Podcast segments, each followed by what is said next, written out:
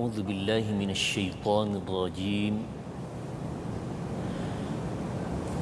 بسم الله الرحمن الرحيم.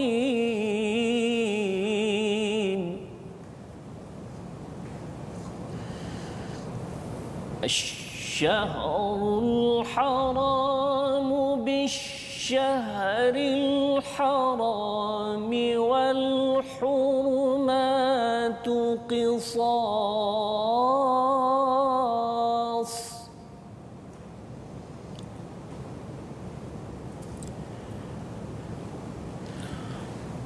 فمن اعتدى عليكم فاعتدوا عليه بمثل ما اعتدى عليكم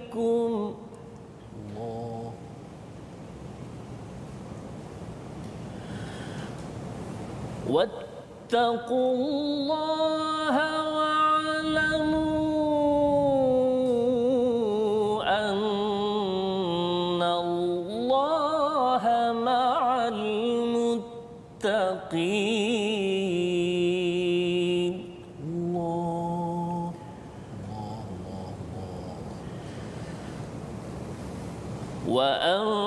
وأنفقوا في سبيل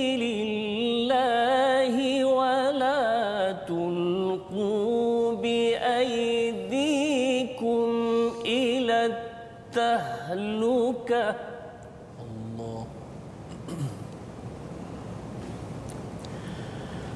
وأحسنوا إن الله يحب المحسنين. صدق الله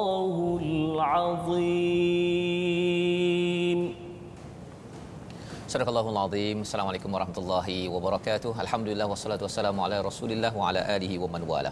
Syada la ilaha illallah syada Muhammadan abduhu wa rasuluh. Allahumma salli ala sayidina Muhammad wa ala alihi wa sahbihi ajma'in. Amma ba'd. Apa khabar tuan-tuan dan puan yang dirahmati Allah sekalian? Pada hari ini kita bertuah untuk sama-sama kita mengulang kaji pada halaman yang ke-30 hingga ke-34 dan lebih daripada itu kita didatangkan tetamu istimewa ya bersama dengan Ustaz Tirmizi dan Ustaz Dr. Luqman ya, ya. Uh, Ustaz perkenalkan Ustaz Dr. Luqman ini kalau saya perkenalkan nanti takut tak lengkap Ustaz ya silakan Ustaz insyaallah uh, bersama dengan kita uh, Fadil Ustaz uh, Dr. Muhammad Luqman bin Ibrahim merupakan uh, pensyarah kanan uh, di Fakulti Quran Sunnah Universiti Sains Islam Malaysia USIM alhamdulillah dan untuk pengetahuan penonton semua uh, Dr. Luqman Ibrahim ini uh, pemegang PhD di bidang Taranum. Taranum. Dan saya difahamkan juga merupakan orang yang pertama yang memiliki uh, PhD bidang Taranum dekat Malaysia ni. Masya-Allah. Masya-Allah. Ya, kita bertuah pada hari ini nak berkongsi kita punya ilmu sudah pasti ilmu Taranum lah. Taranum. Tapi berkaitan dengan Al-Quran Karim. Tadi alhamdulillah Fadil telah membaca daripada ayat yang ke-194 dan 195 Ustaz Fazrul. Ya. Jadi ini daripada halaman yang ke-30 yang kita ingin lihat uh, apakah ulang kaji daripada halaman 30, 31 hingga ke 34 pada hari ini dan sebelum kita pergi lebih jauh lagi apa kata kita mulakan dahulu dengan Ummul Quran dimulakan ya dengan Ustaz uh, Dr. Lokman. Silakan Ustaz bagi tahu sikit lagu apa nak taranum murata apa nak buat ni. Bismillahirrahmanirrahim. Nahmaduhu wa nusalli wa nusallimu ala rasulihil karim amma ba'd. Dan insya-Allah Ustaz kita akan uh, baca dengan uh, tarannum uh, murattal sika. Sika. بسم الله الرحمن الرحيم. الحمد لله رب العالمين. الرحمن الرحيم. مالك يوم الدين. إياك نعبد وإياك نستعين. اهدنا الصراط المستقيم.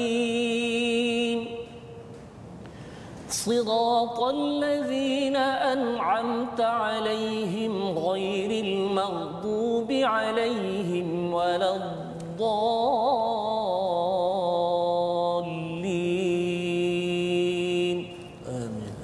Amin amin ya rabbal alamin. Begitulah bacaan Al-Fatihah sebentar tadi bersama dengan Ustaz Dr. Lokman um, menyatakan tentang keinginan kita hidayah daripada Allah Subhanahu Wa Taala ya ihdinas siratal mustaqim dan salah satu daripada uh, permintaan kita tentang hidayah ini diikuti dengan komitmen kita ya bila kita minta daripada Allah Subhanahu Wa Taala ditunjukkan jalan yang lurus kadang-kadang mungkin jalan itu mudah tetapi mungkin ada yang sukar dan perbahasan perbincangan kita pada hari ini kita akan berbincang sesuatu peraturan yang Allah tetapkan komitmen yang besar sebagai orang yang menerima hidayah. Dan insyaallah uh, kita akan mulakan ya kalau ayat awal tadi Ustaz Dr. Lokman membacakan ustaznya daripada ayat 194 dan 195 bercerita tentang Syahrul Haram ya iaitu uh, bulan yang diharamkan untuk uh, berperang ya wal hurumat tempat-tempat yang haram untuk berperang tetapi istilahnya qisas maksudnya ialah balas ya boleh berbalas maksudnya kalau katakan uh, ada orang yang melanggar peraturan tersebut kalau katakan uh, nak balas dia boleh dibalas sekadarnya tetapi asasnya adalah takwa kepada Allah Subhanahu Wa Taala maksudnya orang Islam kalau diserang bolehlah bertak mempertahankan diri hmm. tetapi secara automatiknya di kalangan orang Arab mereka menghormati kepada empat bulan iaitu bulan Rejab, bulan Zulkaidah, Zulhijjah dan juga Muharram ini tidak boleh berperang kerana itu adalah satu tradisi yang dihormati di dalam agama Islam ini sendiri. Dan bagaimanakah uh, seseorang itu uh, ingin bertakwa ya salah satu daripada poin pada ayat 195 wa anfiqu ya iaitu berinfaklah tuan-tuan juga boleh berjuang sebagai orang yang bertakwa dengan infak dengan wakaf dengan zakat ustaz ya uh, itu semuanya di bawah uh, payung uh, infak dan penekanan yang dibawakan oleh ustaz sebentar tadi bacaannya wala tulqu biaidikum ila tahlukah. Jangan campakkan diri kamu kepada kebinasaan dan salah satu maksudnya itu ya biasanya orang cakap kebinasaan tu kalau katakan bunuh diri ke uh, ataupun merokok ke buat perkara bahaya itu satu uh, uh, perspektif tapi asalnya ini berkaitan dengan sahabat yang dia dah berperang ustaz ya dah berperang. Kemudian dia kata tak apalah kita tak payahlah uh, terlampau banyak sangat. Kita dah banyak ber, apa berkorban. Jadi ditegur bahawa kalau seseorang itu tidak mahu berinfak, tidak mahu berjuang dalam hidup, uh, rasa nak pincin contohnya, sebenarnya orang itu sedang mencampakkan dirinya kepada tahlukah. Ha, jadi mesej inilah yang kita ingin sama-sama hidupkan di kalangan tuan-tuan yang mungkin kata bahawa saya ni dah umur 60-an mm-hmm. ya ataupun 50-an saya dah pencin, saya nak berhenti duduk goyang kaki ya dengar my Quran time sahaja contohnya lah kan. Uh, sebenarnya dengar Quran time okey alhamdulillah tapi kita kena berjuang terus berinfak kerana inilah Allah cakap wa ahsinu innallaha yuhibbul muhsinin kalau kita nak infak infaklah yang terbaik ya sesungguhnya Allah amat suka kepada orang yang berbuat yang terbaik dalam dalam hidup ini. Jadi ini membawa kita kepada sambungan tentang haji ustaz ya. Hmm. Bila bercakap tentang perang tadi itu sebenarnya asalnya itu pada muka surat sebelum ini bercakap tentang haji tapi tiba-tiba di tengahnya ada pasal perang hmm. ya dan kemudian bercakap tentang infak masuk balik pasal haji balik sambung balik dan kalau kita pergi kepada muka surat 31 itu cerita pasal haji hmm. ya cerita pasal haji yang mungkin uh, kita akan sambung selepas ini tapi kita nak juga Ustaz Tirmizi berkongsi kita nak bertanya soalan ya, berharga pasti. pada Ustaz Dr. Rahman. Baiklah uh, terima kasih Ustaz Fazrul uh, bintang ilmu kita Dr. ya. Rahman. Ya. Para penonton-penonton baik terus share uh, sebarkan al-Quran ini di seluruh alam kita share dekat Facebook mudah-mudahan jadi asbab kepada mereka ingin mendekati al-Quran Karim uh, pada rancangan kita kita nak baca faham dan amal. Baik uh, Dr. Uh, Muhammad Luqman seorang pemegang PhD bidang Taranum uh, sudah pasti doktor melihat bagaimana uh, kepentingan ilmu Taranum ini pada pembacaan Al-Quran. Sebelum kita nak minta doktor tarik nanti, tapi kita nak jawab soalan dulu. Penonton nak tahu apakah sejauh mana kepentingan ilmu Taranum kita nak aplikasi pada bacaan Al-Quran. Bismillahirrahmanirrahim. Nahmaduhu wa nusalli wa nusallimu ala rasulil karim. Uh, yang bahagia Ustaz Fazrul uh, dan Ustaz uh, Termizi Ali Dan tuan-tuan muslim simak rahmat Allah sekalian. Uh, sebenarnya Ustaz Ji kita ni bila dia bertanya tentang ilmu tarannum saya rasa galak jugalah nak bercakap Masya-Allah. sebenarnya tuan-tuan uh, bila bercakap tentang uh, tarannum ni dia macam tajuk juga Ustaz Haji iaitu ada bahagian uh, ilmi dan ada bahagian amali. Jadi uh, kalau Ustaz ada PhD bidang ini adalah kajian mengkaji dari sudut ilmu tarannumnya begitu begini gudubang hmm. adubang tu kan akhirnya lahir satu tesis lah Adapun Ustaz Haji pula dia punya amali. Ah dia Johan uh, yang sebenarnya dia lah. Jadi kalau nak belajar sila rujuk pada Ustaz Tarmizi. Ustaz ni sekadar untuk membincangkan insya-Allah. Mudah-mudahan kita boleh berkongsi saja itu saja. Kita nak minta Ustaz-ustaz Luqman ni tawaduk orangnya masya-Allah. Baik. Tuan-tuan muslimin muslimat yang dirahmati Allah sekalian. Bila disebutkan tentang ilmu tarannum, ini satu ilmu yang uh, bentuk uh, tahsin memperelokkan bacaan al-Quran. Dan hakikat ini kita kata alah kita baca Quran biasa-biasa pun ustaz lah. Yeah. Tak tak ada masalah. Ha, sebenarnya okey. Betul tajwid sudah okey. Tetapi hakikat uh, dari sudut manusiawi siapa-siapa pun kalau dia nak sembahyang tarawih dia memang jenis kaki semayang mesti dia cari yang bacaannya yang bacaan sedap. Baik, hmm. sedap, elok, ini nak cari begitu. Itu fitrah kita. Fitrah, kita fitrah. nak dengar yang benda yang sedap. Ya, benda kita tak boleh lari. Ah. Ha, sebab uh, Allah berikan apa nama nikmat-nikmat kepada manusia ni uh, uh, pandangan yang elok, pendengaran yang elok, percakapan yang elok dan dari sudut baca Al-Quran ini kita dengar dan kita dapat melihat, kita dapat membaca itu antara keelokannya dan ini nampaknya diwarisi ataupun didapati melalui ilmu uh, tarannum. Baik, kalau dari sudut uh, ilmu tarannum, dia ada dua lah. Yang Ustaz baca pertama sekali tadi namanya mujawad. Uh, patutnya minta Ustaz Tarmizi baca lebih baik lah. Eh, jangan Ustaz, sebab saya tiap-tiap hari dah baca. Hari ini kita nak beri peluang. Kata dia nak rehat sekejap. rehat sekejap. Nanti kita eh, ada sparring ke Ustaz? ha, lagi kita jadi. Uh, pertama mujawad itu dalam musawakah. Musawakah. Uh, musawakah ini untuk orang awam dengar insya-Allah. Tapi kalau saya buat saya rasa tercekiklah kita kan tak boleh nak buat begitu. Baik, yang kedua ialah bentuk murattal. Hmm. Bentuk murattal ini adalah satu bentuk tarannum yang boleh dipelajari dan diamalkan oleh orang awam. Semua orang boleh. Semua orang boleh. Okay. Ha, berapa banyak boleh itu bergantung kepada ikhtiar dan usaha dia lah. Oh, okay. Ustaz beri contoh, Ustaz Ji kan, okay. Tarono yang paling sangat-sangat menjadi apa nama macam idola lah ikutan Aha. iaitu Syekh Mishari Rashid Affasi. Yeah. Dia punya bacaan Fatihahnya, hmm. dia punya itu biasa kalau lagi masjid Pak Imam keluar lagu ni dulu. Hmm. iaitu taranum namanya Kurdi. Kurdi. Ha, Kurdi yang kadang-kadang dia buat nahawan tapi tak mau contoh sikit tak tak jadi sebut taranu yeah. ni kalau sebut saja memang tak, tak jadi apa. Dia ke kan, tu. Demam tapi tak makan ubat. Uh. Jadi ustaz kena contoh sikit Kurdi tu bentuk macam uh, mana? Bentuk macam mana? Ada Baik, tahazun ke apa ustaz? Ya. Yeah.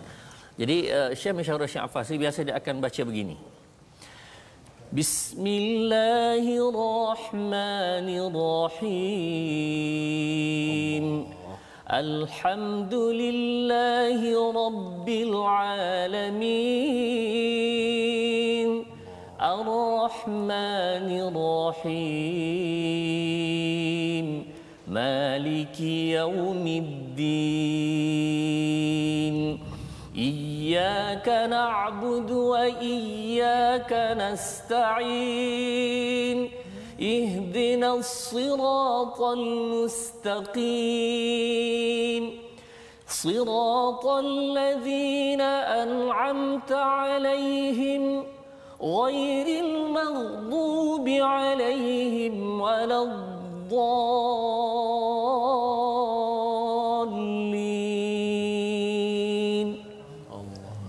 Taranum kurdi. Kurdi. Ha? Hmm. Kemudian ujung tu Ustaz Ji, uh, Ustaz Ji lebih maklum itu nama taranum nahawan, ujung Masya sikit. Allah. Jadi dia ada termasuk dengan termasuk nahawan, sikit. jadi tak apalah Maknanya itu. Maknanya dari sudut kurdi tadi tu Ustaz, dia taranum itu kalau kita lihat uh, dia memang boleh menarik uh, penonton untuk Betul. menjiwai. Menjiwai. Ya. Walaupun tak faham makna, kita rasa tersentuh dengan alunan Ya, tadi. ya betul. Jadi itu sebabnya bila bercakap tentang Quran ini dia bukan sekadar uh, me- mendekati kepada cara kita berfikir ustaz ya tapi dia juga memberi kesan kepada qalb kepada Ah. hati kita kan.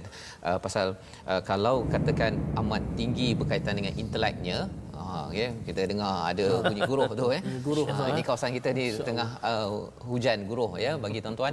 Dia kalau kata tengok perumpamaan dalam Quran ini salah satu yang kita dah belajar dalam juzuk pertama uh, orang-orang pada zaman Nabi itu kalau dengar guruh dia takut hmm. ya tapi kita insya-Allah bagi tuan-tuan mungkin tuan-tuan tempat tuan-tuan hujan ke tak hujan ya tapi bagi kita alhamdulillah pasal guruh di sebaliknya ada hujan. Ya, Bukannya ditakuti tapi di dijemput Dia rahmat itu. Bumi, bumi menangisi, kita pun menangisi dengan bacaan Al-Quran Bacaan itu. Sebagai Al-Quran Ustaz sebutlah, ada jiwa bila feel datang menangis, Betul. kita mesti ada jiwa kehambaan. Ustaz. Dan uh, sebenarnya dalam al-Quran memang ada uh, guruh-guruh yang diberikan uh, kepada uh, manusia bagi orang yang beriman dia menyambutnya itu di sebaliknya itu ada rahmat ya. Tapi bagi orang-orang yang sakit hatinya dia tak suka nabi baca Quran. Hmm. Dia tak suka pasal ada yang sampai tutup telinga ya. Siul-siul kan. Ha, bersusul buat bising pasal apa? Pasal dia tahu bahawa uh, Quran bukan sekadar sampai di sini tapi dia boleh sampai ke sini. Ha, kan ada di kalangan musyrik Mekah itu uh, yang sampai bersujud uh, bila dengar nabi walaupun dia bukan Islam. Itulah uh, powernya, hebatnya al-Quran sebagai mukjizat dan bercakap tentang mukjizat inilah yang kita belajar kalau kita sambung pada halaman 31 ini antara uh, isi kandungan yang dipaparkan dalam juzuk yang kedua pada halaman 31 ialah pasal haj ya haj ini adalah kes, uh, legacy daripada Nabi Ibrahim dan selain daripada haj yang dikaitkan dengan Nabi Ibrahim adalah kiblat ya tentang solat dan dikaitkan dengan doa Quran hmm. uh, dibangkitkan rasul yang tilawah al-Quran tazkiyah dan juga taklim itu yang diminta oleh Nabi Ibrahim. Jadi mungkin di situ uh, kita masuk balik kepada isi kandungan daripada halaman 31 kita persilakan kepada ustaz Dr. Luqman. Dr. Luqman ya okay. untuk memulakan ataupun membaca daripada ayat 197 ya berkaitan dengan haji dan sambung sehinggalah ayat 199. Ha, boleh ustaz ya? Sila ustaz. Fadal Ustaz. Kalau boleh Ustaz mention sikit sebab penonton kita memang minat teranum ni. Ada yang minta teranum Nahwan, ada yang minat saya nak bayati Kurdi Ustaz. Ha sudah. Ya, Tadi Ustaz Luqman buat uh, apa ni bayati Kurdi, Kurdi tadi. Kurdi. Memang uh, memang kita kata mengasyikkanlah. Ha? Kita minta Ustaz beritahu sikit uh, lagu apa nak buat Ustaz? Baik, eh, terima kasih Ustaz Ji, Ustaz Fazrul. Uh, Ustaz akan baca dengan uh, Taranum Murattal uh, Jiharkah. Jiharkah. بسم الله الرحمن الرحيم. الحج أشهر معلومات. فمن فرض فيهن الحج فلا رفث ولا فسوق ولا جدال في الحج.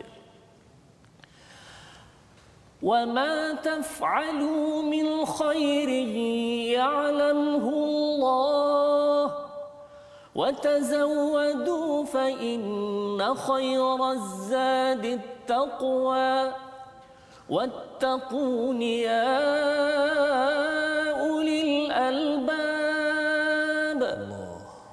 ليس عليكم جناح أن تبتغوا فضلا من ربكم فإذا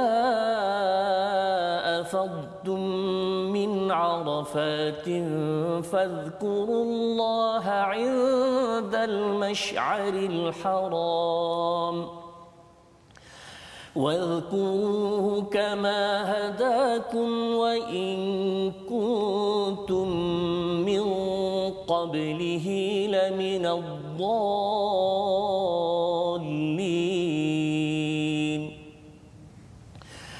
ثم أفيضوا من حيث أفاض الناس واستغفروا الله إن الله غفور رحيم صدق الله العظيم Tak puas Ustaz. Eh. Masya-Allah. Ha, rakan-rakan kita mesti penonton-penonton tak puas dengar. Seperti Ustaz sebut tadi, uh, fitrah kita nakkan pada bunyi-bunyi yang sedap. Bunyi-bunyi, Ha, kalau nak cari solat tarawih, nak cari siapa, cari mana imam yang boleh baca, yang dapat orang kata boleh baca dengan baik, alunan suara dengan baik. Bila baca tu boleh jiwa Memberi tu boleh khusyuk sekali.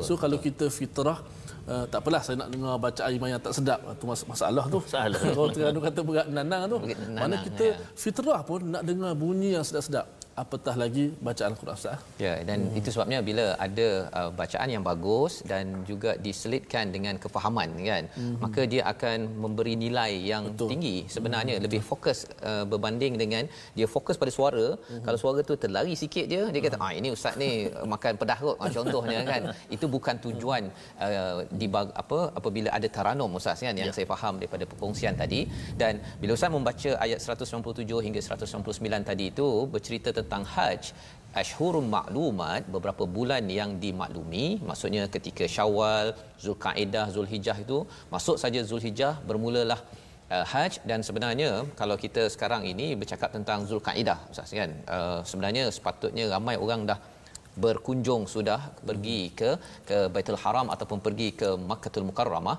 Uh, apakah isinya ya faman farada fihinnal hajj fala rafatha fala fusuq wala jidala fil hajj. Jangan uh, bercakap perkara yang sia-sia ataupun berbuat fasik ataupun bertelagah berselisih fil hajj. Dan tiga perkara ini penting. Kerana apa? Kerana pada waktu inilah yang kita dah belajar sebelum ini waktu ini ramai sangat orang ustaz kan? Dan hmm. waktu inilah mudah kalau katakan nak bergaduhnya memang mudah. Bergaduh dengan pak Arab dekat kedai beli jubah ha, contohnya kan? Hajarul ataupun Aswad. dekat Hajar Aswad kan? Yang kena tolak-tolak tersebut. Ataupun bergaduh dengan pak polis kan? Yang hajah hajah hajah itu kalau tak puas hati kita tengah sembahyang pun kan? Ada orang boleh pijak kepala ke. Jadi pada waktu ini apa kata Allah? Wama taf'alu min khairin ya'lamullah siapa yang buat kebaikan Allah tahu. Kita buat yang terbaik dan mungkin ada orang yang me- menyakitkan hati kita tapi kita tetap tidak jidal tidak fusuk tidak rafath ya perkataan-perkataan dijaga. Maka Allah cakap untuk pergi ke haji ini nak siapkan pasport duit segala-galanya tapi persediaan paling penting adalah watazawwadu fa inna khairaz zadi taqwa kita kena bina takwa itu daripada negara daripada Malaysia ini sendiri. Ataupun daripada mana sahaja kita datang. Lantaran apa? Kerana ustaz ya bila saya, ada bawa jemaah uh, umrah ya bila bercakap tentang haj ada orang yang bila tak buat persediaan takwa salah satunya baca Quran contohnya kan? Maksudnya kalau macam ustaz cakap tadi baca dengan betul itu paling asas kan? Bila tak buat persediaan sampai ke uh, Arafah orang lain semua baca Quran ke berzikir dia pergi berborak.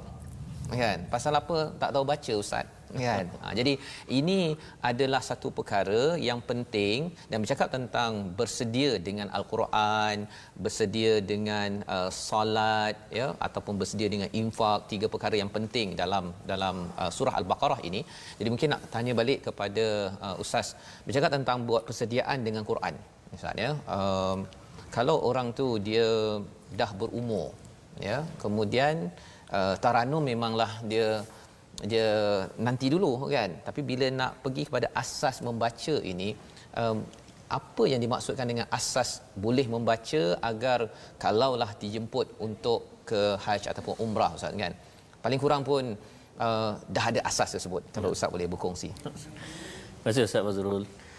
Uh, tuan-tuan dan rahmat Allah sekalian. Um, sebenarnya uh, bagi orang yang tidak ada asas langsung hmm. untuk baca al-Quran maka dia kena bermulalah dengan apa nama kaedah-kaedah mudah tu abata bata apa semua tu kan kaedah-kaedah yang asas itu kena bermula daripada situ. Kemudian kalau kita kata dah ada boleh itu cuma tinggal nak mula membaca tapi memang tak boleh lagi. Baik Ustaz beri satu kaedah yang sangat-sangat membantu tuan-tuan. Bahkan kaedah ini menyebabkan tuan-tuan boleh menghafal Quran. oh subhanallah Nah, caranya ialah menghafal tanpa menghafal. Hmm. Walau pelik pula Ustaz. Oh, Bawa ini- dia pelik sini. menghafal tanpa menghafal Ya, eh? menghafal ini, ini tanpa pengenalan lah kan yang dia uh, yang yang penuhnya itu dalam program yang akan datang kita ada teruskan ustaz teruskan mana Jadi tuan-tuan kaedah menghafaz tanpa menghafaz ini ialah ya contohlah kita kata ambil apa surah kita nak nak mula membaca mula belajar menghafal itu uh-huh. contoh surah al-mulk ha surah al-mulk surah al-mulk ini katakanlah kita ambil setengah muka surat ha? Maknanya daripada ayat pertama sehingga ayat ke ke-6 ke-7 gitu kan setengah muka surat. Maka buka yang dalam internet itu bacaan Quran banyak kan? Uh-huh. minat siapa ni? Minat, minat Ustaz Haji boleh buka bacaannya ada ya tak? Ikut saja bacaan tersebut. Letak di telinga earphone ni dia apa ni? Tabarakallazi biyadihil mulku wa huwa ala kulli syai'in qadir ah, ikut. Ikut. Ha. Sehinggalah ayat ke-6 tu. Lepas tu ulang balik. Hmm. ikut ulang balik. Yang ni kalau orang biasa pun saya rasa kalau dia dengar daripada pagi sampai dia kata kata 2 3 jam, jam. insyaallah ingat. Tanpa menghafal dia tanpa akan jadi, menghafal sahaja. Akan jadi ingat tu jadi macam cair ya macam ya surah, akan jadi macam kita ingat surah Al-Fatihah tu ya. lah. jadi kalau lepas tu kalau dia buka Quran sekejap tu ah dah dah. Ha, itu maknanya dia pun dah boleh menapak dengan sendiri walaupun tanpa dia belajar secara khusus. Belajar. Ini makna satu yang sangat pendekatan yang praktikal ya, asas ya. Ustaz ya. Asas, ha, jadi menarik juga tu ya bila ada banyak kaedah batal sebagainya tapi maksudnya yang dicadangkan oleh Ustaz uh, Dr. Loman sebentar tadi ialah ambil Quran kemudian buka audio ya, ya bacaan-bacaan yang bagus didengarkan dan ini kaedah simai kan kaedah ya, mendengar sama. ini sebenarnya teknologi yang uh, saya bila baca-baca adalah tahu-tahu sikit bahawa uh, ini kaedah zaman nabi dulu ustaz kan Dah, ada orang tak boleh membaca mm-hmm. tapi bila dengar dia boleh akhirnya mengulang perkara mm-hmm. ni dan mungkin ustaz akan sambung lagi kaedah simai dalam membaca ataupun belajar ini uh, sejauh mana ia berkesan dan macam mana ia boleh ditekankan mungkin pada anak-anak kecil ke yeah. untuk anak-anak besar yang 60 70 tahun kita uh, berehat sebentar insyaallah kita bersambung kembali selepas ini my Quran time baca faham aman insyaallah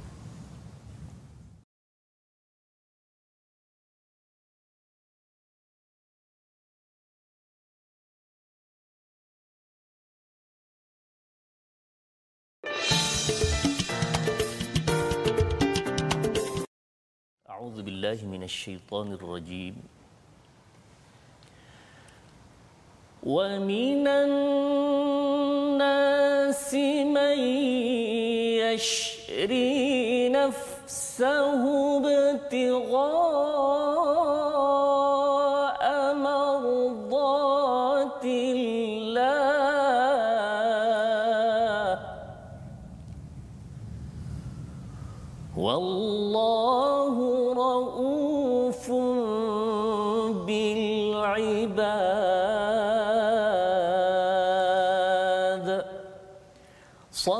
Sadaqallahul Azim.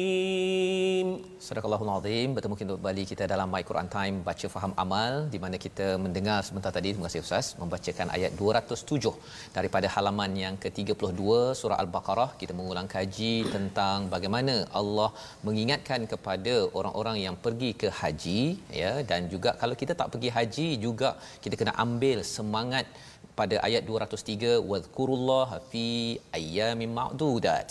Ingatlah Allah banyak-banyak pada hari yang telah ditentukan jumlahnya iaitu pada hari-hari raya haji pada hari tasyrik itu barang siapa yang mempercepatkan setelah dua hari maka tiada dosa baginya. Allah bercerita tentang uh, orang-orang Arab yang mengerjakan haji pada zaman dahulu. Dia rasa bersalah kalau dia nak balik awal ataupun nak duduk lama sedikit.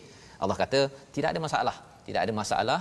Limani taqa wattaqullaha wa'lamu annakum ilaihi tusyarun pada ayat 203 halaman yang 32 dan ayat yang dibacakan oleh ustaz sebentar tadi adalah daripada ayat 207 bercerita tentang manusia yang cemerlang yang dipuji oleh Allah Subhanahu wa taala wa minan nasi may yashri nafsahu batira amradatillah ya. Daripada manusia ada yang menjual dirinya mengorbankan dirinya untuk apa? Bukan kerana nama bukan kerana nak banyak like dekat Facebook ataupun nak banyak like dekat Instagram ataupun banyak share bukan bukan bukan. Tetapi kerana nak mencari redha Allah Subhanahu Wa Taala ya. Dan Allah menyatakan wallahu raufum bil ibad. Allah ini maha memberi rahmat amat kasih sayang dan Allah lebih memahami ya psikologi kita ketika kita ada masalah mengadu pada pasangan, mengadu pada kaunselor, kita uh, mungkin kaunselor tu pun tak faham masalah kita.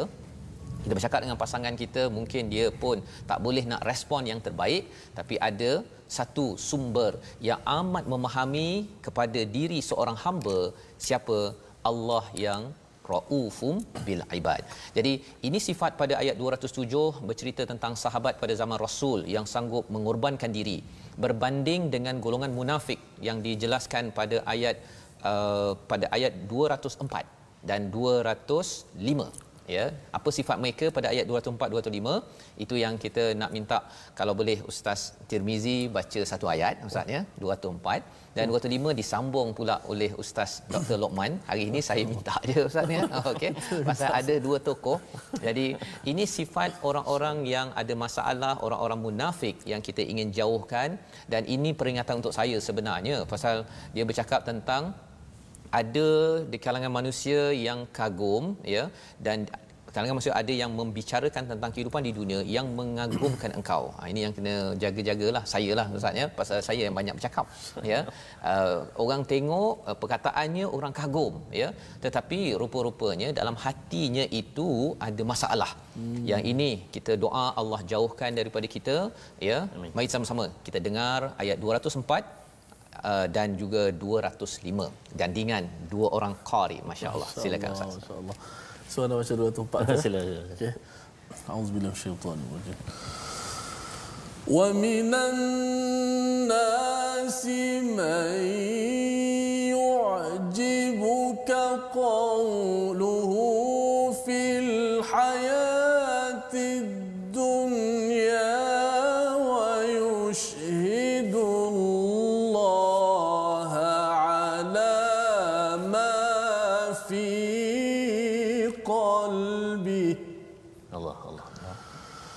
ويشهد الله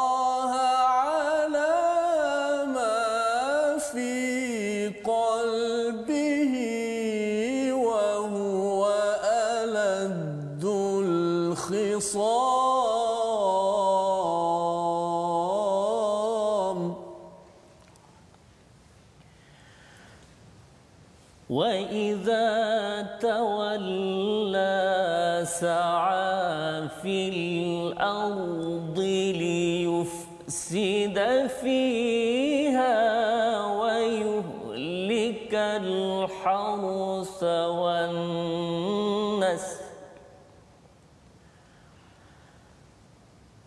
والله لا يحب الفساد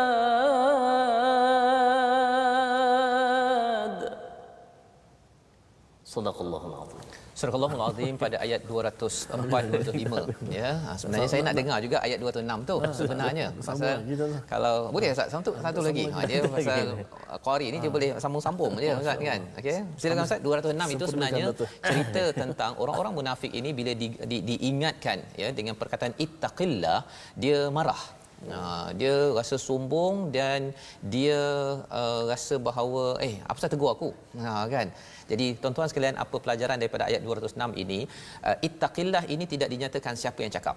Ya wa idza qila lahu taqillah yang akan dibacakan sebentar lagi.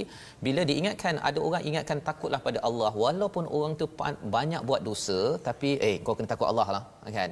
Ada orang ingatkan kepada saya saya kena terus mm, berhenti dan terima. Pasal apa? Pasal orang munafik itu mereka itu membalas dengan kesombongan bil ithm ha, dia rasa confident iaitu dia salah pun dia sapu sekali ya. Dan ciri mereka ini dia bab bercakap memang mantap ya. Dia punya marketing dia itu memang memang kalah ya. Tetapi bila silap dia tak nak mengaku silap itu adalah ciri munafik yang Allah bongkar. Sehingga kan Allah nyatakan fahasbuhu jahannam wala bi'sal mihad. Balasannya adalah jahannam itu adalah buayan yang paling teruk Ha, mihad itu ada perkataan mahdi iaitu buayan. Sepatutnya buayan ini ustaz ya, yeah. dia lebih apa tenang, lebih apa dodoilah, mendodoi kan. Tapi Allah cakap ini dodoi yang paling teruk diberikan pasal apa? Pasal orang ini telah didodoikan di dunia dan dia tidak mengaku hamba kepada Allah Subhanahu Wa Taala. Dipersilakan kepada ustaz membaca ayat 206. Auzubillahi بالله من وإذا قيل له اتق الله أخذته العزة بالإثم فحسبه جهنم فحسبه جهنم ولبئس المهاد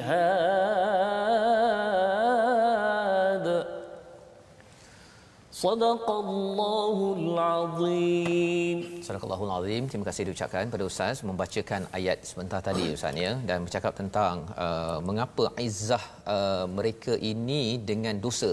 Ha, kalau orang Islam beriman, izzah dia bangganya itu adalah kerana dia berpegang kepada tali Allah iaitu al-Quran ini sendiri. Dan al-Quran menyebabkan kita jadi lembut ustaz kan? Hmm. lembut hati kita. Orang cakap ittaqillah takutlah pada Allah. Walaupun anak kecil ingatkan pasangan kita ingatkan dia akan berhenti sekejap. Okey. Saya takut kepada Allah Subhanahu Wa Taala tidak mahu lagi teruskan dosa yang diingatkan. Walaupun orang yang mengingatkan saya itu mungkin dia ada masalah juga. Tapi kita tidak fokus kepada kepada orangnya kita fokus kepada isinya. Jadi kembali balik kepada uh, ustaz lah ya. Cakap tentang uh, membaca al-Quran ini melembutkan ustaz ya. Tadi kita bincang tentang uh, nak belajar uh, sama ada kaedah uh, melihat dengan melihat abata uh, ataupun kaedah mendengar pengalaman ustaz mengajar mengkaji dalam PhD tentang pembacaan ini kalau boleh ustaz kongsikan uh, mana teknik yang bagus untuk anak-anak kecil dan juga mungkin anak-anak besar yang mungkin kata saya ni dah terlambat lah ustaz silakan Ya, terima kasih Ustaz. Uh, tuan-tuan muslim-muslimat rahmat Allah sekalian. Uh, bila disebutkan tentang kaedah-kaedah ni memang kita tengok sekarang banyak Ustaz. Banyak. Oh, kaedah begitu begini apa semua dengan nama yang pelbagai dan Ustaz rasa semua kaedah-kaedah itu baik. Tidak ada masalah. Cumanya untuk uh, daripada pengalaman Ustaz sendiri, uh, orang yang nak mendekati Quran, menghafal Quran tadi Ustaz gunakan bahasa menghafal tanpa menghafal. Hmm. Jadi siapa-siapa yang nak guna kaedah ini, sebenarnya pengalaman Ustaz belajar dulu pun hmm. Uh, masa menghafal Quran ada beberapa surah yang dihafal. Masa tu kita letih Ustaz. Letih dah jadi nak mengapa pun rasa tak tak larat eh. Dengar aja. Hmm. Jadi kaedah dengar tu dengar berulang kali masa zaman itu dia panggil apa kaset Oh, kaset, ya. sekarang kali orang budak-budak sekarang tak tak, tak kenal, kenal apa itu kaset. dia tahu pendrive lah apa semua kan. Betul. Jadi dengan sebab tu kaset tu sampai putus, diulang. Jadi uh, dengan itu dapat ingat satu surah hmm. dengan hanya mendengar. mendengar. Jadi tuan-tuan puan rahmat Allah sekalian, kalau surah Al-Mulk yang kita sebut sebagai contoh tadi, kalau diulang seasa satu minggu tanpa menghafal, ulang aja. Hmm. Dengar, ulang, dengar, ulang insya-Allah tuan-tuan boleh ingat. Masya Dalam Allah. seminggu tu boleh ingat walaupun umur dah 60 Ustaz. Walaupun 60 ya. Ha. boleh ingat. Dengan syaratnya diulang-ulang-ulang hmm. gitu sehinggalah hmm. kita sampai kita lepas kita ingat tu kita ulang balik dengan bacaan kita sendiri. Hmm. Ya, ini memudahkan untuk kita kita semua. Jadi tidak ada terlambatnya untuk ya, belajar Al-Quran. Jadi um, maksudnya kalau kita ulang mendengar tu ialah kalau kembali uh, saya bertanya pada Ustaz Termizi pula lah kan. Ustaz ketika menghafal kan. Dulu uh, Ustaz menghafal pakai uh, kaset yang lama tu ke ataupun macam mana ustaz menghafal dan juga membaca untuk dapat uh, nak dapat bacaan yang dakik yang tepat itu. Ya. Sila Ustaz. Okey, zaman saya menghafal tu dah masa tu dah ada CD semualah ada CD. kita, oh, kita okay. gunakan. Memang kaedah mendengar itu memang sangat-sangat uh, sangat-sangat sistematik dan sangat-sangat membantu, membantu. beri kesan. Sebab tu Quran sebut wa idza quri'al Quran fastami'u. Bila Quran dibaca kamu kena dengar. Hmm. Rupanya dengar tu macam-macam kita boleh. Betul. Rahmat saja kita boleh ilmu, boleh dapat menghafal al-Quran. Daripada hmm. mendengar tadi. Masya-Allah. Hmm. Dan apa nama ni? Uh, saya nak mencelah sikit Ustaz bila sebut tentang Quran hari ini uh, ada isu-isu berlaku isu tentang Quran antaranya berkenaan dengan sanad Boleh Ustaz Doktor eh, terangkan apa itu sanad? Sebab antara rukun bacaan Al-Quran ialah antaranya wajah bahasa Arab, bertepatan. Antaranya resam. Yang ketiga wasahha isnadan. Huwa mm-hmm. sah dia punya isnad sanad tu. Apakah kita perlu uh, mungkin makcik-makcik tanya adakah uh, makcik ni kena ada sanak juga ke baru sah baca Quran Menarik. kan ataupun yang ada sanak macam mana dia punya tanggungjawab pula Ya. Sila Ustaz. Terima kasih Ustaz Haji. Uh, jadi sebenarnya Ustaz Haji beri soalan ni yang dia dah tahu pun sebenarnya jawapannya. Tuan-tuan bagi untuk di highlight kita sama-sama berkongsi di sinilah. Muslim-muslim yang dirahmati Allah sekalian tentang sanad baca Al-Quran. Uh, kalau ditanya hukumnya wajib atau tidak. Ya, sanad ini maksudnya uh, bacaan ustaz belajar dengan guru ustaz. Guru dengan guru, guru guru guru sampailah kepada Nabi sallallahu alaihi wasallam. Adakah dia wajib atau tidak?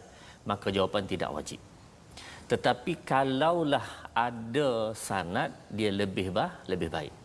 Cuma antara isu yang berlaku zaman sekarang ini ialah ada yang mengatakan ini ustaz menghadapi sendiri suasana ini iaitu ada orang mengatakan bahawa kalau tak ada sanad itu tak ada peluang nak masuk syurga. Oh, gitu. Oh berat-berat kata-kata. Masya-Allah. Jadi sampai ke tahap itu terkejut kita lah. Oh. Jadi tuan-tuan muslim-muslimat dan rahmat Allah sekalian. Sanad ni tidak wajib kalau ada lebih bah lebih baik. Cuma isu-isu yang berlaku sekarang ialah ada orang yang dapat sanad dalam masa yang sekejap Ustaz. Hmm. Contoh isu yang berlaku ialah dua minggu. Oh, okey. Ada baca 40 hari. Ada baca dengan guru ini uh, iaitu 10 orang di hadapannya. Orang pertama baca muka surat satu, orang kedua surat dua, tiga maknanya dia tidak habis jugalah tapi dia hanya mendengar. Baik. Kalau begini keadaannya kita rasa ada sedikit masalah lah dengan caranya begitu. Yang kita nak ialah baca daripada awal sampailah ke ke akhir.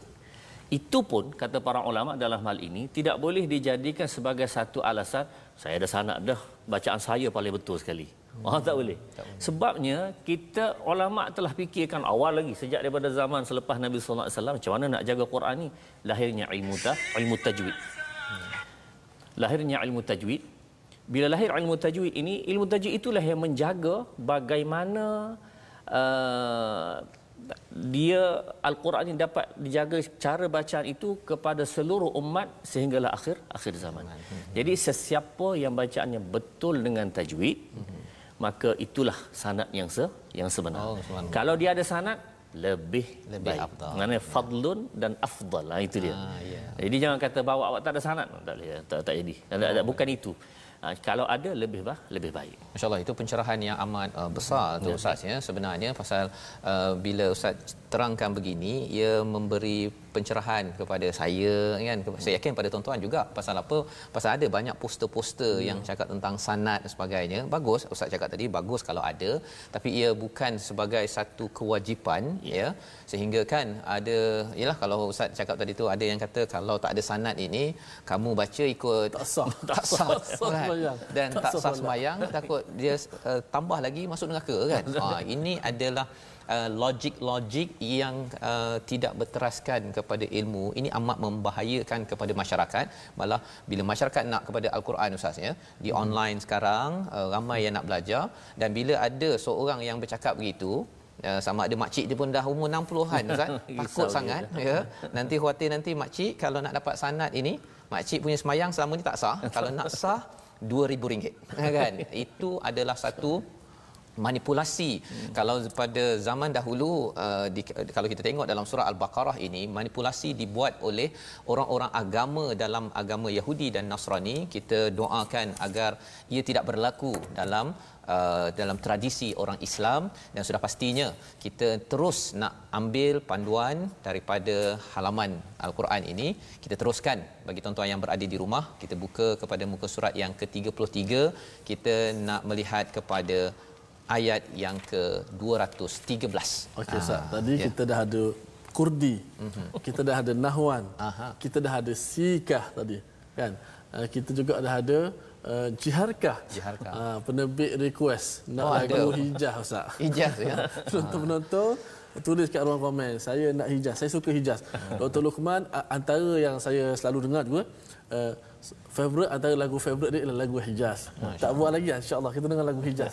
Pasal Ustaz Tarmizi Abdul Rahman ada juga minta saya Hijaz. Ah. Tapi saya kata itu episod 604. 604 insya-Allah. Ya Allah. Nak kena belajar dulu lah ni. Allah. Silakan Ustaz. Ayat eh, 213. Jadi harap-harap nanti saya sempatlah. Boleh dengar Ustaz. Boleh dengar. Dengar. A'udzubillahi billahi rajim. بسم الله الرحمن الرحيم. كان الناس أمة واحدة فبعث الله النبيين مبشرين ومنذرين. وأنزل معهم الكتاب بالحق ليحكم بين الناس فيما اختلفوا فيه. وما اختلف فيه إلا الذين أوتوه من بعد ما جاءتهم البينات بغيا بينهم فهدى الله الذين آمنوا لما اختلفوا فيه من الحق بإذنه. والله يهدي من يشاء إلى صراط مستقيم. صدق الله العظيم Surah Allahul Azim pada ayat 213 ini bercerita tentang umat manusia ini adalah wahidah ya uh, tetapi apabila mereka hidup ya akhirnya ber, berselisih maka didatangkan seorang ataupun didatangkan rasul fa ba'athallahu nabiyyin didatangkan nabi yang tugasnya yang pertama memberi khabar gembira memberi amaran dan diturunkan bersamanya kitab peraturan dengan kebenaran untuk menghakimi sesama manusia apa yang diterlingkahkan jadi nak ceritanya ustaznya bahawa dengan uh, kita ni sudah ada dah fitrah uh, mengaku kepada Allah Subhanahu taala tetapi disebabkan kita biasalah kita ada pelbagai pendapat. Macam ustaz cakap tadi lah pendapat yang kata uh, sanad itu wajib. Ha kan? Jadi orang pun makcik takut ni kan? Uh, padahal sebenarnya itu perbezaan pendapat yang kita kena kembalikan balik semula kepada kepada al-kitab yang penuh dengan kebenaran dan cara penyampaiannya itu mestilah dalam bentuk khabar gembira, dalam bentuk amaran dan merujuk kepada kitab. Dia tak boleh pakai akal sendiri. Kalau pakai akal sendiri itu yang menyebabkan uh, boleh macam-macam ustaz ya. Dia sampai satu hari nanti mungkin sampai air ni pun kalau nak baca Quran mesti air ni kena disanatkan. Oh contohnya kan. Pasal cara berfikir manusia ini dia boleh bertelingkah dari masa ke semasa. Solusinya apa? Hidayah.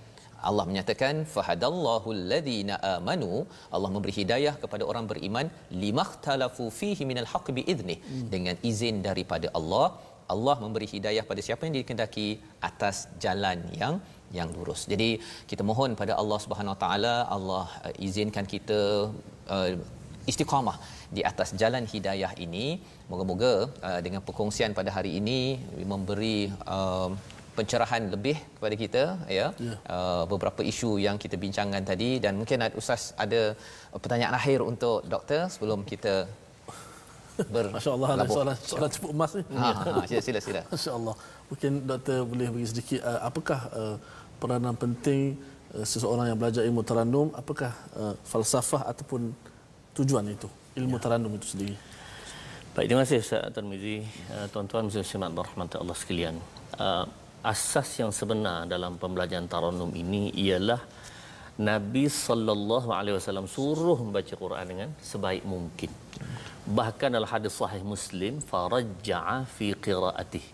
Uh, rajja'a ni tarji' makna berlagu. Hatta Nabi sendiri sallallahu alaihi wasallam eh, beliau sendiri berlagu dengan Quran. Cuma perbincangan panjanglah bagaimana bagaimana bagaimana tapi yang pentingnya memperelok me, apa nama menghiasi al-Quran dengan suara yang baik itu adalah Nabi sallallahu alaihi wasallam sendiri. Sehinggalah itu menjadi satu sunnahnya, ikutannya. Cuma perlu diingat janganlah menjadikan ini sebagai satu perkara yang melampau lebih daripada makna-makna al-Quran. Maknanya hubungan yang Ustaz Fazul sebut tadi uh, al-Quran bacaan yang baik ini membawa kepada kefahaman yang lebih benar iaitu kita sama-sama menghayati al-Quran, baca, faham dan amal. Oh, maknanya... Cuma sebelum sikit saya ya kalau isu sanak tadi hmm. kalau orang tanya apa perlu kita ambil sanak? Sedangkan tajuk itu lebih yang paling utama. Ini jawapannya ialah tuan-tuan saudara rahmat Allah sekalian adalah sunnah Nabi sallallahu alaihi wasallam. Iaitu Rasulullah ajar pada sahabat talaqinya. Hmm. Kemudian sahabat kepada tabi'in. Begitulah turun-turun turun. Jadi makna ini satu sunnah. Hmm. Kalau kita ambil itu adalah membawa kepada ikutan kepada Nabi sallallahu alaihi wasallam. Okay, terima kasih diucapkan pada Dr. Lokman ya berkongsi pencerahan demi pencerahan pada hari ini untuk kita memastikan ya uh, ilmu berkaitan dengan bacaan ini jelas dalam kehidupan kita dan kita sebenarnya belajar perkara ini lantaran kita ingin hidayah daripada Allah kita doa pada al-Fatihah itu yang jelas ihdinas siratal mustaqim pada ayat 213 sebentar tadi wallahu yahdi man yasha. Ya maksudnya apa? Allah memberi hidayah kepada siapa yang dia kendaki tapi juga may yasha ini kepada mana manusia yang hendak maka Allah akan mudahkan lagi urusannya. Jadi harapnya kita dapat berdoa kita ini jadi orang yang berkehendak moga-moga Allah mudahkan kita menjadi orang yang dikendaki oleh Allah dipimpin ke jalan yang lurus. Jadi kita persilakanlah kepada Dr. Lokman untuk memimpin doa. Tuan-tuan di rumah boleh mengaminkan. Moga-moga doa ini Allah kabulkan dan kita sentiasa istiqamah di atas jalan yang lurus dalam Al-Quran. Silakan Ustaz. أعوذ بالله من الشيطان الرجيم بسم الله الرحمن الرحيم الحمد لله رب العالمين والصلاة والسلام على أشرف الأنبياء والمرسلين وعلى آله وصحبه أجمعين. اللهم ارحمنا بالقرآن واجعله لنا إماما ونورا وهدى ورحمة. اللهم ذكرنا منه ما نسينا وعلمنا منه ما جهلنا وارزقنا تلاوته آناء الليل وأطراف النهار. واجعله لنا حجة يا رب العالمين. ربنا آتنا في الدنيا حسنة وفي الآخرة حسنة وقنا عذاب النار وصلى الله على سيدنا محمد وعلى آله وصحبه وسلم والحمد لله رب العالمين Amin amin ya rabbal alamin. Terima kasih diucapkan pada Ustaz Dr. Lokman berkongsi doa sebentar tadi. Moga-moga Allah kabulkan apa yang kita minta sebentar tadi dipimpin di atas jalan hidayah yang dipimpin oleh al-Quran dan kita ingin sebarkan ustaz ya kita ya. ada platform untuk sahabat-sahabat ya sila ustaz Ya, sila saya mengajak kepada semua penonton-penonton, sahabat-sahabat Al-Quran untuk bergabung di platform rasmi kita. Kita ada Facebook, ada dua Facebook, iaitu kita ada Facebook uh, Sahabah Al-Quran, My Hashtag Quran Time dan yang kedua kita ada My Hashtag Quran Time. Sebenarnya kita ada YouTube iaitu di my hashtag Quran Time Official dan yang akhir sekali kita ada Instagram my Quran Time Official. Jom sama-sama kita bertemu di sana. InsyaAllah.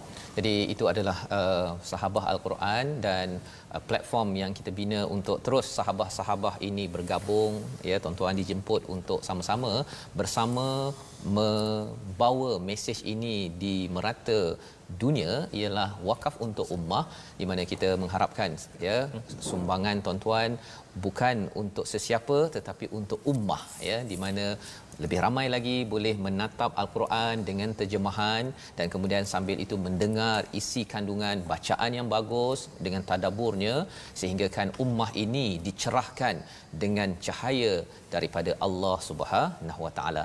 Jadi kita akan uh, bertemu insya-Allah ulangan pada jam 5 petang, petang. ya insya-Allah Ustaz ya dan juga pada malam 11 malam dan pada esok paginya 6 pagi. ya 6 pagi kita akan bersiaran langsung terus lagi mendalami halaman baru ya insya-Allah jadi kita ingin uh, akhiri uh, slot kita ini okay. dengan bacaan kita minta satu daripada ustaz Tirmizi tu dengan satu daripada ustaz Dr Lokman gabunglah ustaz ya mungkin kita ambil daripada ayat uh, muka surat yang ke-33 penutup ha, ni penutup ustaz penutup, ya. Oh dah habis dah? Ya. Oh Masya Allah. Ha, jadi Cepat saya ucapkan kalau boleh kita nak dengar sama-sama. Iaitu mana Ustaz ya? Mungkin kita kita ambil ayat yang awal tadi Ustaz. Al-Hajju Ashurun Ma'lumat. Okey, boleh. Okey. ataupun rabbana di doa di bawah tu Ustaz. Okey. Jadi kita mulakan dengan ayat yang ke uh, 201 dan juga 202. Ha pendek saja Ustaz ya. Silakan Ustaz. Jadi kita mengucapkan terima kasih bersama lagi dalam My Quran Time dibawakan oleh Mofas baca faham amal. ومنهم من يقول ربنا